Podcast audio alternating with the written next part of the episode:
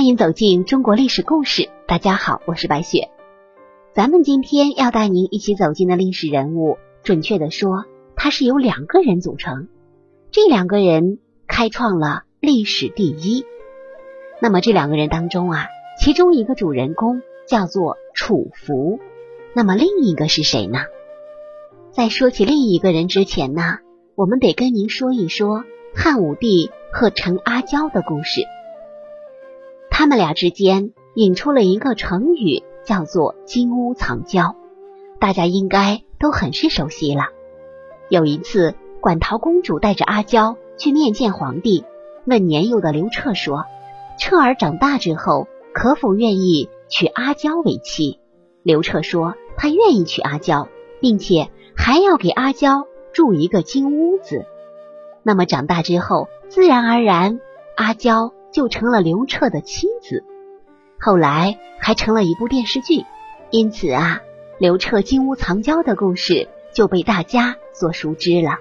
但实际上，陈阿娇与刘彻的婚姻并非因为爱情，而是源于政治利益。当然，这样的婚姻结局也都不好。其实啊，真正的历史也不是这样的。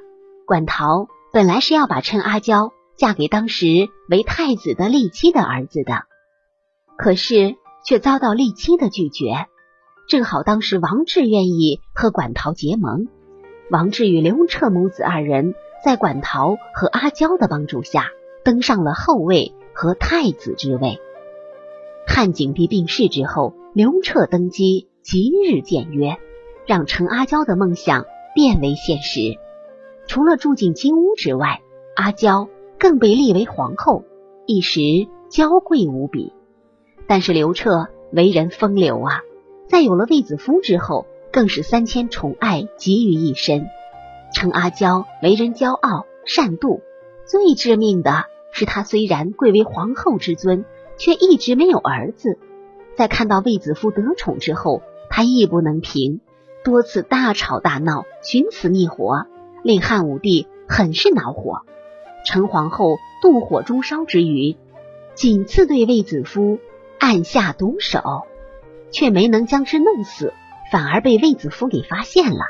卫子夫奏告汉武帝，武帝勃然大怒，但是想起馆陶公主对自己的拥立之功，还是压下怒火，没有处置陈皇后，只是。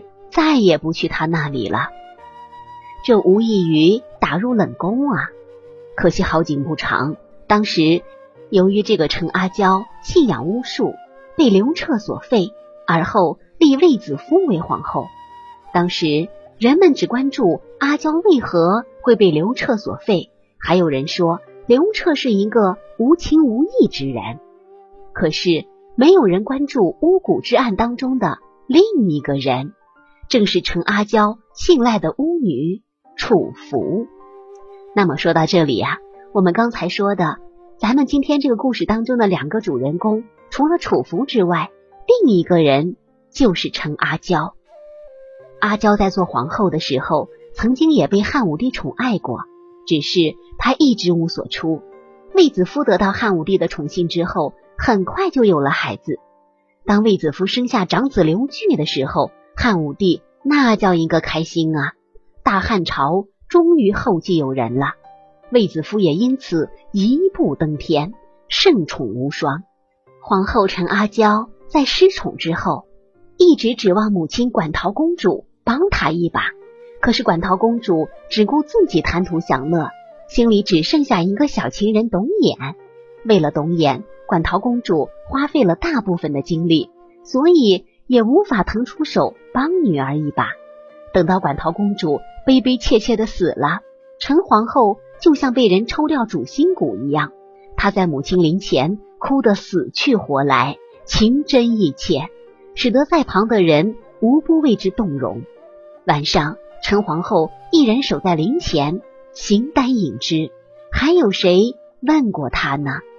陈皇后痛定思痛，知道这次没了靠山。一切都要靠自己了，他又该怎么办呢？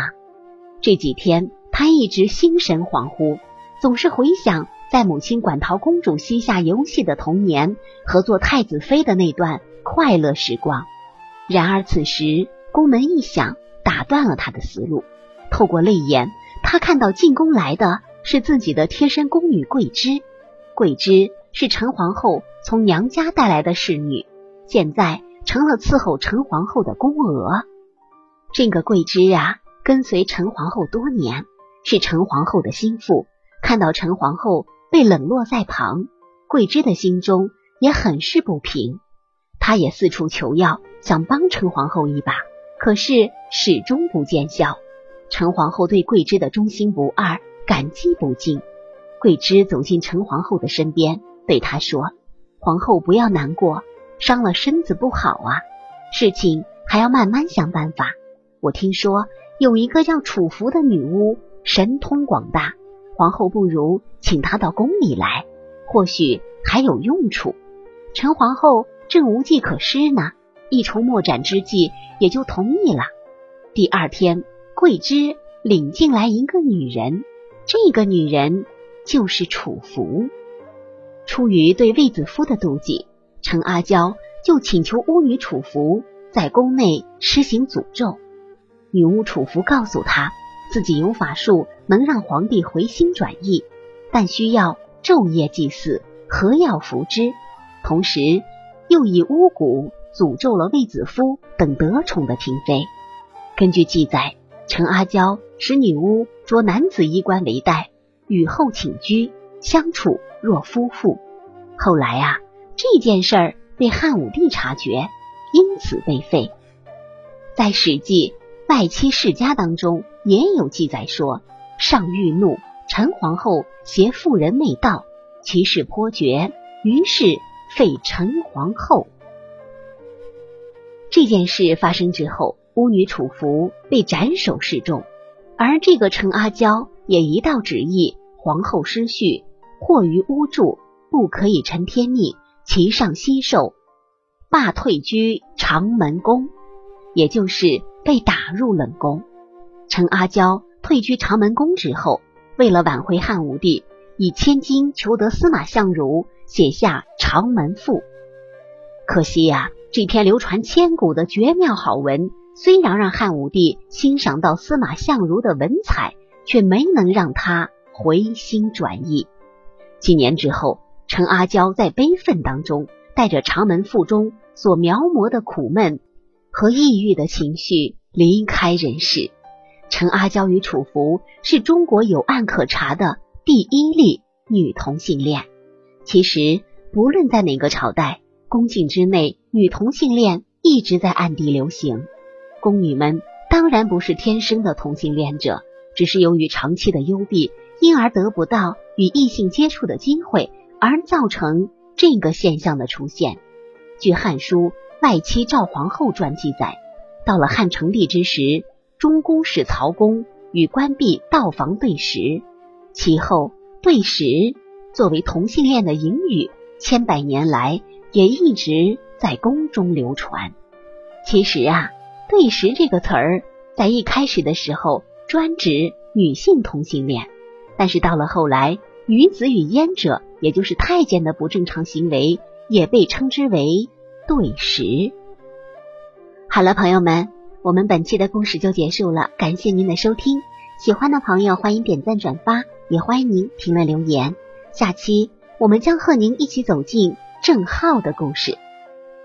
郑浩是中国历史上唯一一个状元驸马，可是他却对媒人恨之入骨。想来电视剧可真的是把咱们骗得好苦啊！我是白雪，下期再见吧。